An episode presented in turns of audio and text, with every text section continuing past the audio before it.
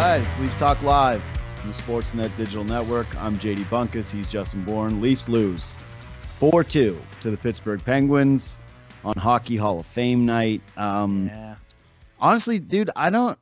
I had a lot of positives early in this game, and then basically the way this one went for me was it just it kept diminishing. It was like a slow yeah. burn down of this is good, this is fine, and then kind of ended with me feeling pretty meh. Yeah. No, I agree. If if you go through the game, I think it depends how you were feeling or what you wanted to see because there was missed opportunities from the Leafs. The Pens Mhm. got a little lucky here and there. Uh, yeah. Same way though that by the end of it, it was like felt a little. It felt a little uninspired by the third period, but uh, good middle frame. Good middle frame, but this is something I, I really wanted to bring up with you like as I was watching the third, which is this is another game where the Leafs have gotten a lot of shots, but haven't really felt dangerous despite outshooting their opponent. It happened in the last Golden Knights game, and now it happened here. And, and I wonder if you picked up anything that maybe is emerging as a bit of a pattern for this group. you know, five on five play, I think, is still somewhat of a concern. You know, I I've poked through a lot of the Sportlogiq data on the Leafs to see if there's anything, any like real trends that stick out, and starting to show like one of the elite teams again in some of the same categories as they used to. Uh, ozone possession time, shots, um, a, a lot of stuff that says they have the puck around the outside in the ozone. They're not up there in some of the slot shot categories. You're right; it does kind of bear out in the numbers as well. So. I it kind of goes back to what ails this team when you get to playoffs is can you get to the inside? You know, can you not just have it but get to the dangerous areas of the rink? And right now it's still a question mark.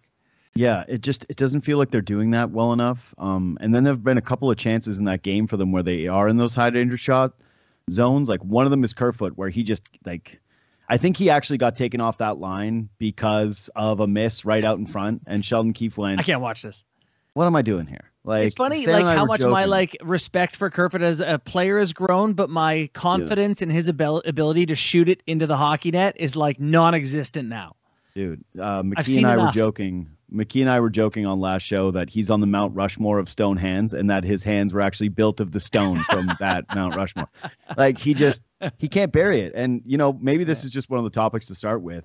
They go back to bunting on the first line, and Keefe does the blender move again. And I, I'm kind of at the point now where I I really wanted them to see what Michael Bunting was beyond a guy Sure. who gets the cookies from Marner and Matthews, or I shouldn't even call them cookies, but a guy who gets a one of the I would say best jobs in all of hockey, Yeah. outside of the fact that he has to get mauled every single night. You know, it just takes a beating happening again tonight. Yeah. But I, I liked the idea of just seeing, hey, is there a little bit of Hyman to this guy where he actually can drive a bit of a line? And if you are going to make a decision on him, Mhm. you want to make sure that if you're tying up some finances to a multi-year contract, that he can do something. If you want to get someone else going on that line, Well, like that should always be a rotating position. You don't know that Matthews and Marner are going to be here for the next, you know, whatever the duration of Bunting's contract is. Good point. Not to be like a fear monger, but Sure. you know, if if they're not, then all of a sudden you're saying, okay, well, we paid this guy six million dollars to to score, and he's a third liner. You'd like to know now. Yeah, but it's I'm find myself torn on a lot of nights with Bunting because the night starts and I go, oh, that's nice that Bunting is down the lineup, even though that line is just so uninspiring. Engvall in the middle with Järnkrok, who, like, whew, four years of Järnkrok. Strap in for that. The worst years. part is that there's nothing there, good or bad. It's No. just, nothing. It's just very meh. oh, But I don't really like Kerfoot on the top line. I don't really see what Sheldon Keefe sees in it. It doesn't really work. He skates, skates, but- you need to have a guy with a little bit of finish. And I know that Bunting's opportunity doesn't go in the net, but it's you know millimeters away from going Oh, in. He fits. the collarbone. Yeah. He clearly fits best with those two guys out of all the other options that Mm-hmm. they've tried to trot out there. And you remember that when they signed Nick Ritchie originally, that he was going to get a crack up with those guys, right? That Bunting was going to get an opportunity maybe later, but he was originally a third line guy. I, I still like the idea of being able to look at free agents, especially guys on the cheap, guys who are willing to take short term contracts and try to replicate what Bunting has been for them, where you go, hey, you want to come here on a very, very cheap deal. You get an opportunity to play with these two guys, and maybe you'll boost your contract value. But Yeah. uh, with this hockey team, like I, I just I think it's Bunting's job, and and I I, I don't see really any reason as to or any other option for the tinkering. Yeah, I don't know. I just you know, we we this is the second time in three games now that Sheldon's done the line blender thing, right? And I, I think it was thing. Yeah, it it just it felt like in like NHL 94 when you use speed boost, you find out you can do that and you just like hammer it, hammer it, hammer it. Like I don't yeah. think it's going to work for him every night if he keeps yeah. hammering that button. I, I also just feel like if we're going to do that, mm-hmm. like why Matthews and Marner cannot be apart for a 2nd mm-hmm. Like, can we just, if you're looking for, to do something creative, drastic, different, whatever, I thought Willie moved his feet tonight. He created, had a couple of chances, scored. Really like Nylander. Yeah, like like I don't know, with him and Austin be able to create something. Like I just don't with Mitch and and uh, and Austin right now. There's not much happening at five on five. Like they don't mm. seem to be able to create. And, and I know not to go back to goals is the only tell all of that, but Matthew's still stuck on two in 15 games now at even yeah. strength. Like they yeah. give it a different look for a bit. I, at this point, the the numbers are becoming enough that you should be able to justify it as the coach you should be able to take a look. I brought up. I up you guys idea, like each other, but yeah, but look here, look at these numbers, and yeah. it's just way too many nights where I I find Marner to be just not.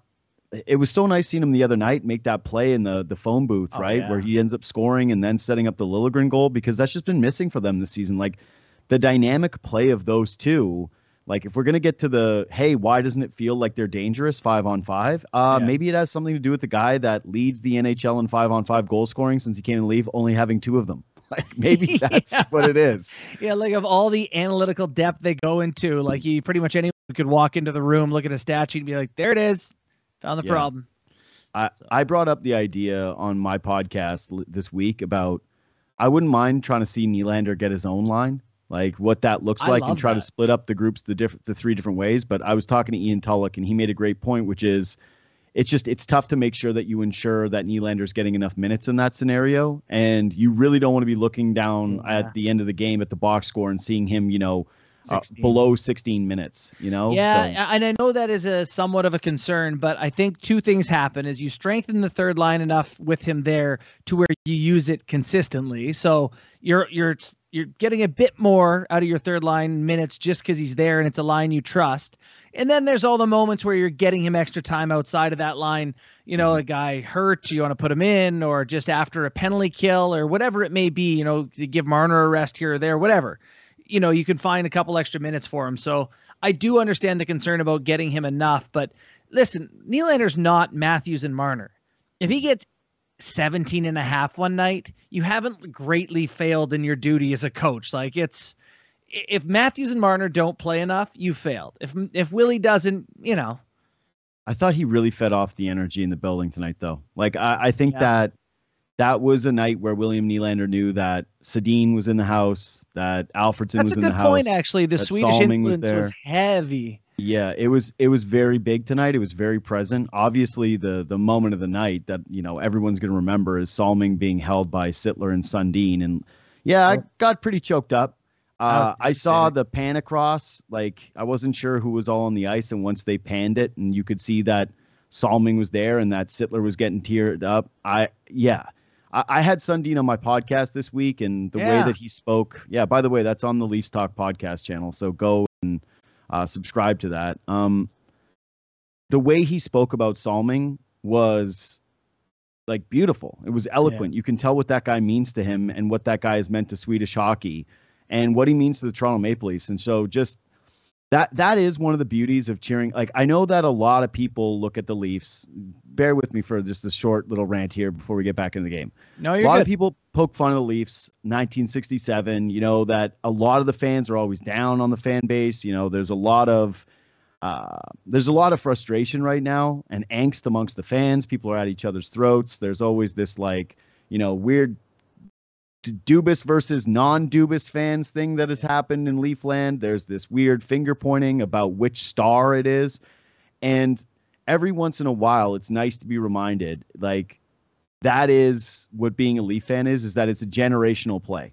Mm-hmm. Is that it's like a deeply rooted thing that goes back like to Johnny Bower being someone who was a, you know, on Remembrance Day to think about like a gunner in like a world war, you know? At 15 like, while looking like a child yeah, it the the recruiter who let Johnny Bower into the military. there should have been a Just tribunal. But having like that tradition does mean something, and seeing all those different captains standing together tonight on the ice, uh, like that that was a beautiful moment. And them holding Salming and him mustering up the strength to salute the crowd, like yeah, I got very very choked up, and I I very much appreciated having a care for this franchise for yeah. just a brief moment. And cool, yeah, cool to have him back, not knowing, you know, mm-hmm. when, if, you know, he gets the chance to be there again, right? It's a, a mm-hmm. moment that everyone got to have with him and have him appreciate. You know, I, I don't know if I should get into this, but you know, like Bree's dad, my my you know father-in-law Clark Gillies passed this year, and they have Clark Gillies night in Long mm-hmm. Island coming up in about a month. Bree's going to go down and be there, but like you think what it would have meant to him to have the opportunity to be there and you know you know and so it's uh it's cool that he got to do that and be there and um yeah seeing his teammates react to him and all that and what he meant to all those people pretty powerful moment.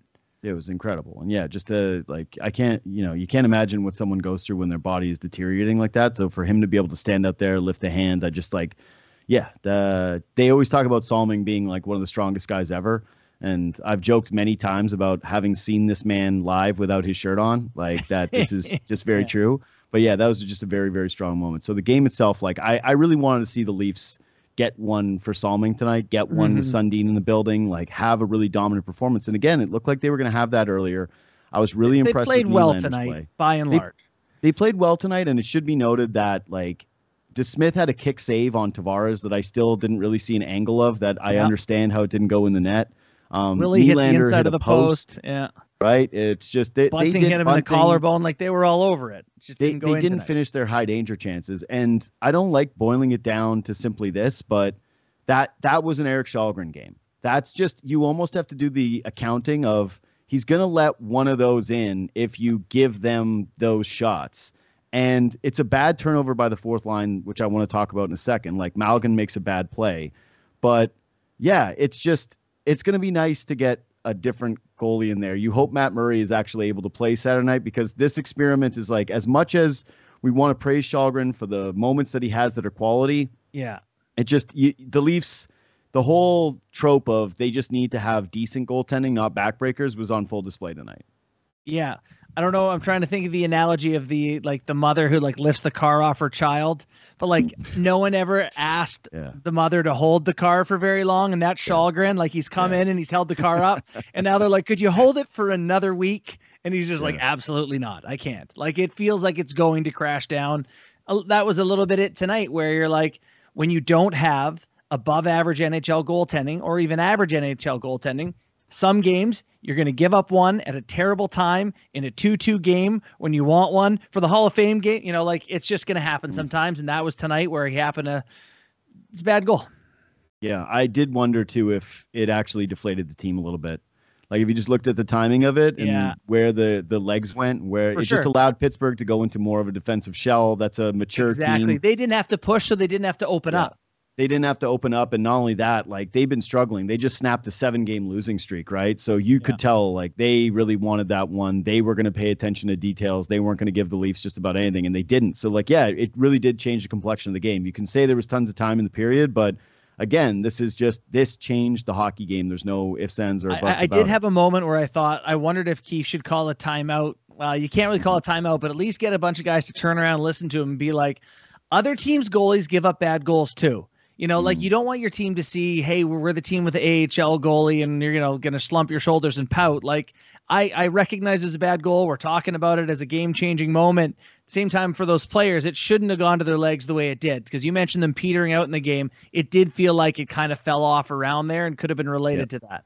Man, I liked how fiery Keefe was on the bench tonight. I gotta say, like every time they were doing he's a cutaway to him, he was yeah. he just looked like his normal self again. Like maybe he's finally through the media cycle. He was obviously pretty shaken up by some of that stuff. I just thought, hey, you know what? This guy looks like a a, a bench boss again. Okay, yeah. like he just looks like he is back in control of his situation and and being comfortable, blending his lines, being pissed off on the bench. Good Sheldon yeah. Keefe night again. Um, so the fourth line the turnover leads to that goal. Again, it's a bad turnover by Malgin, but is is this now the fourth line? Like, are you seeing enough that this is it moving forward? Because Keefe looks like they're trusting him more, and I got to admit that I sort of trust them more too. I know, and well, Keefe definitely does. I can't believe how often you see him get over the boards. I'll look that up after, but um, no, it's not the fourth line. It's just not. It's not going to be in game one. So you and I are so big picture that it's really hard to be like, yeah, I can see that line going for a bit because I can, but like it doesn't feel like they end there. Hmm. But as for now, they found something, you know, with Malgin being effective and Aston Reese kind of doing. He actually threw a hit tonight that was impactful. I thought. Yep. You know, he, he gets a gets a goal. Excuse me. So yeah, there there's something they haven't had, which is a line that you can put out there, and the play goes the right way. They get some chances. I like that. Um, but yeah, I, I still think it it ends up with a more traditional not Denis Malgin on the fourth line. I don't know. Maybe he takes Robertson's spot when they trade Robertson in mm. two months. Farther a lot of minutes. That's a lot of minutes for Malgin to be eating. I, I still think that the long term solution, or if we're going to do the long view, the team has two clear and obvious needs to me. Um, they need another blue liner, uh, someone who can eat some heavier minutes and maybe play next to Morgan Rielly and try to elevate what's going on with him, right? Like Morgan Rielly has absolutely got the crosshairs, the fan base on him right now. Made a nice play tonight, should be noted on the power play. Like I've criticized him a lot as, you know, and this is something Sam likes to bring up too, is like he always has to dust it off, and it always mm-hmm. feels like he takes that extra second. And I thought actually like there was a moment on the power play before that where he had an opportunity to shoot it, and same thing where he double clutched it, and you're like, just decide. This this is should confirm to you how right you are though. The play yeah. where he just one touches his back to Willie. Yeah. He, it's that half second difference. He can shoot it in the net because he doesn't go front back and then make the play. It's a yeah. world of difference. But this is something that you've talked, man. Uh, honestly, as far as you and I go back about having hockey conversations, it's been Morgan Rielly struggles with gap control, struggles off the rush, and yeah, is not exactly the greatest winner of puck battles in his own end, despite being a guy who's very strong. Um, yeah. When he's moving the puck, he's great, but so far this season, like it just, yeah, I, he's not alone in this. Like I said, we've mentioned Matthews and Marner not really being themselves night in, night out, and not just playing with that same force. But I feel like Rielly's in that group too. But the fourth line to me, anyway, um, I like it. I like players who complement one another, and I yeah. feel like these guys kind of do that, where you have Kampf and Aston Reese, who are just the clock killer kings, right? Like, how about Aston done. Reese's back check tonight? Yeah, man. I you know what? I thought everybody did actually a really good job of back check. It was one of my notes. Like it was like the whole team. Like again, if I'm gonna compliment Nylander one more time, it's just that that was something that was like extremely noticeable with him tonight. Was like he was yeah. getting back on every single play. Well, what Pittsburgh have? Twenty shots? Yeah, no, they did not have a lot of opportunities, and they had a couple of times where they missed the net. Um, but yeah, still not uh, not a heavy offense. Like think about the goals right. they got tonight, right? Broken play that ends up with Malgin doing that little spinorama pass that goes right into the slot to who was it Zucker that yeah. buries that one. They get the the the turnover that Källgren lets one go through him like he's a ghost. It wasn't. Yeah. Like Pittsburgh didn't play with any force tonight. Again, Leafs lost because they had a bad goaltender and some unfortunate timing, and they couldn't bury some of theirs. Like right before that play too, Marner gets the puck stuck in his skates, and in a pretty rare moment, like yeah. on two on zero, oh, doesn't have any idea where the puck is. Like normally he's a magnet for it, and it goes the other way and breaks. That was like, that was wild. Like I'm not I'm not killing them for this game. Like I no, just they... I don't think that there's anything to kill them for. I brought up the five on five stuff earlier just because like I did. I felt like they were the better team and in the third period they should have been able to find that other gear turn it up and, and find a way to get one and it just it never felt like they were threatening after the bunting opportunity to start the first but the fourth line. Um, yeah, I'll still be suspicious of Malgin long term come playoffs. And like, you know, he got rocked again tonight where you go, whoo, you know, yeah. he gets sat down hard.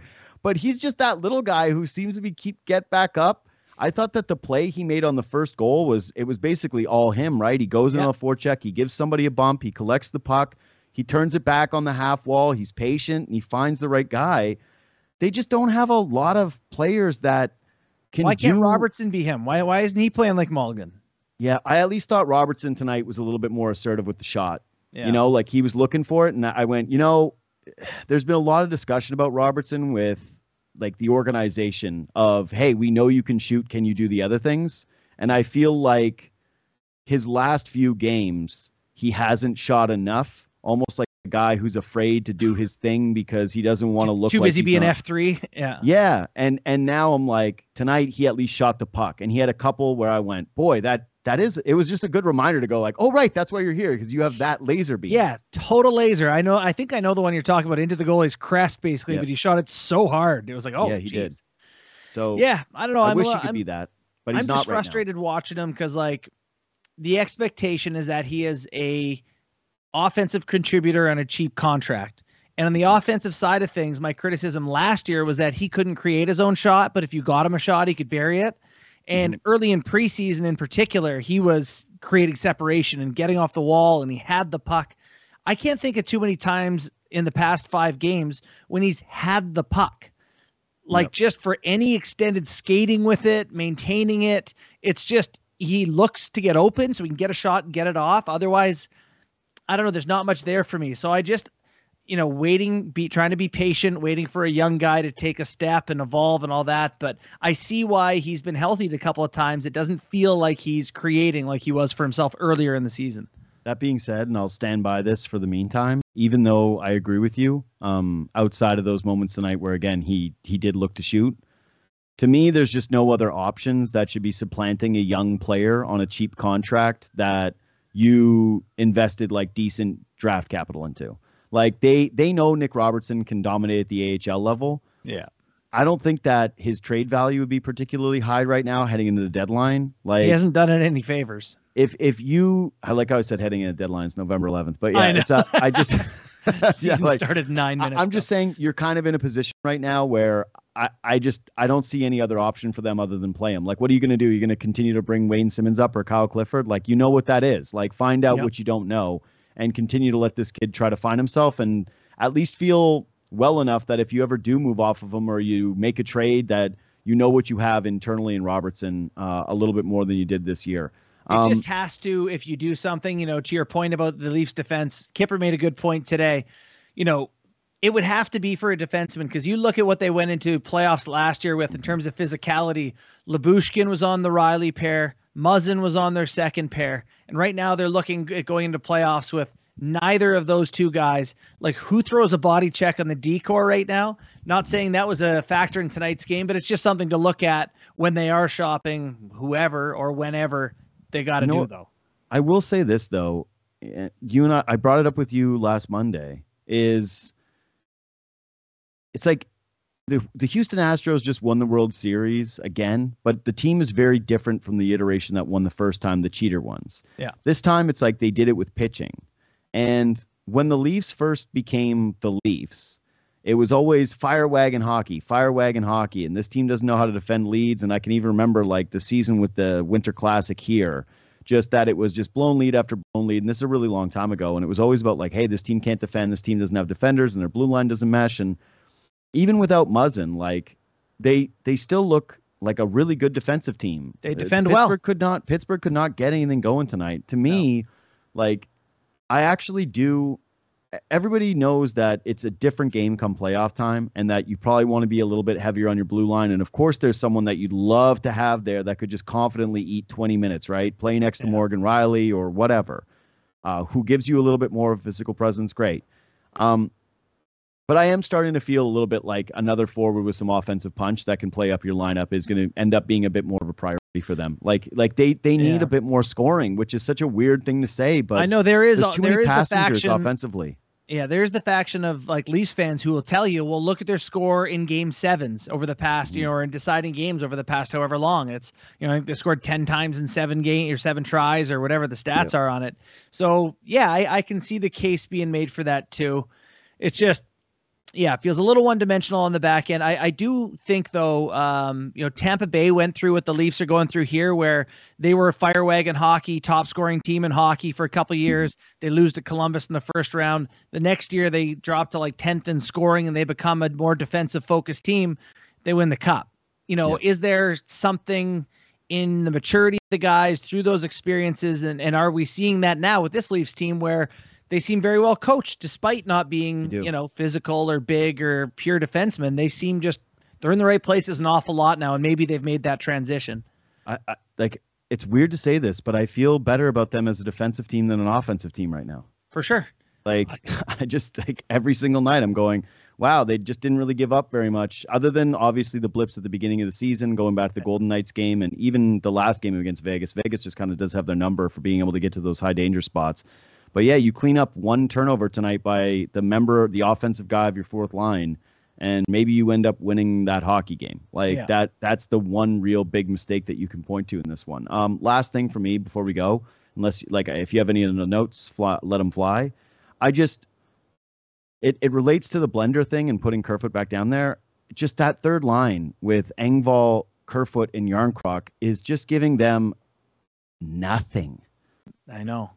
What is it you say you do here? I know. Like Calle Like- Järnkrok, I, I really don't want to hammer this, but it's just like, how do you not write this off as just disaster? well, Like, and what's so crazy though. JD, you don't write it off because he's not bad. But usually when you call things know. not bad, you're saying kind of good. He's just not bad. He is not Mm. bad. he, he isn't. He's you know he's tall enough. He's rangy. He skates well. He shoots it hard. He's strong. enough, You know, like he's This is bad when, dude, you know what you just did? You just did the Martin Marincin defense. Like that was literally the Martin no, but I mean, like, well, there are people who still will like, do that, but like stick. he's fine. Like he's Ooh. fine. I don't know. But yeah, it- it. it- wouldn't you like if you were him? You're like, wouldn't you want to make an impression in some way, some impact? I, I don't I, know. Like I know he has a decent shot because we saw Does. it the other night. And outside of that, I just like I thought there was going to be a little chemistry there with him and Kerfoot at the beginning of the season. It was like game one or two where the two of them hooked up on a really nice play, and I went, "Ooh." I haven't seen the Järnkrok thing. Engvall continues to just be Engvall, and and ever hoping that it's not going to be Engvall is just wrong. I hope he doesn't yeah. score for the rest of the season. Just continues to be Engvall. I'm so entertained by his role on the team. dude i i just i cannot for the life of me imagine because every once in a while you know i think about weighing in on Engvall stuff but it's just it's too easy right for me Yeah. sometimes and then there's like a certain sect of just Engvall defense twitter uh and it's just that is one of the wildest hills for me ever to die on it's like out of any hill you could die on Yeah. Pierre Engvall hill has to be the worst one like when they find your Unless they're just Engvall blinded Hill. by his beauty. You know, I, there is, I don't know what it is, but he is beautiful. Like there's no doubt. And like I said, every once in a while he can trick you for sure. Like he can trick you for a split second and then he plays the rest of the game. I just that third line to me is just like I said, maybe the fourth line I like more just because they do some things yeah. and I like oh, the fourth sure. line. And that again, like I like that Malgin brings out a little bit of the offense that Kampf seems to have, where it's not like he's a sniper or some guy that's you know driving and creating. Competent but- guy. Yeah, but they can hem lines in. You know, they do what the fourth line does, which is, is so lovely when you see them like kill time in the like in the offensive zone, and Kampf Yeah. is able to do that. That third line is just I like I I watch these games, I take notes the entire time. I I. I have no notes. Never written a number down, not even for anything negative, but like uh, there's people who tell you that's a good thing. Third line, you don't see him, you know, whatever. Here's a comparison No. for you uh, uh, that I had come across the other day. I think if you isolated every skill in hockey and did a contest of all the Maple Leafs, Engvall wins like 80% of them. Fastest skater, hardest shot, you know, like he he his raw tools are unbelievable. Is that Terrence Ross? Is that no, Terrence Ross had heart. Terrence Ross cared. Terrence Ross. Don't. How dare you say about Terrence Ross? All right, like just because you've been stuck on the Magic for forever. No, Terrence Ross cared. All right, he wanted to win the dunk All right, contest. but like I mean, I love T. Ross. All dare the you? tools are there to be something great. I, that came up when talking with Blake Murphy the other day. I was like, that's actually a pretty apt comparison because Engvall can do it yeah. all. I'm mad at Blake for saying that about T. Ross. You know, like knock down a three, sweet headband, hops out of the gym. Sure. I love him. Can do Yeah. lots of stuff. Yeah. I know, but cool guy too. Also, T. Ross has done my podcast a couple times, so I'll never, I'll never betray you, T. Ross. We're boys. We're boys for life. Uh, that's it for me. Uh, you got anything else? Nah, man, that's it. Yeah. Uh, tomorrow night, another game. Again, Saturdays, no YouTube, no stream, uh, just podcast, and then up on YouTube. Uh, the video will be up after it's recorded. Um, subscribe to the podcast. Again, it's really nice whenever you leave a five star review if you do like this. Um, it's up on iTunes, up on Spotify. Do all those things. You can also subscribe to Bourne and um, Ein's shows, uh, the JD Bunkis podcast, and Real Kyper and Bourne. Um, and we will catch you very, very soon. Thanks for listening.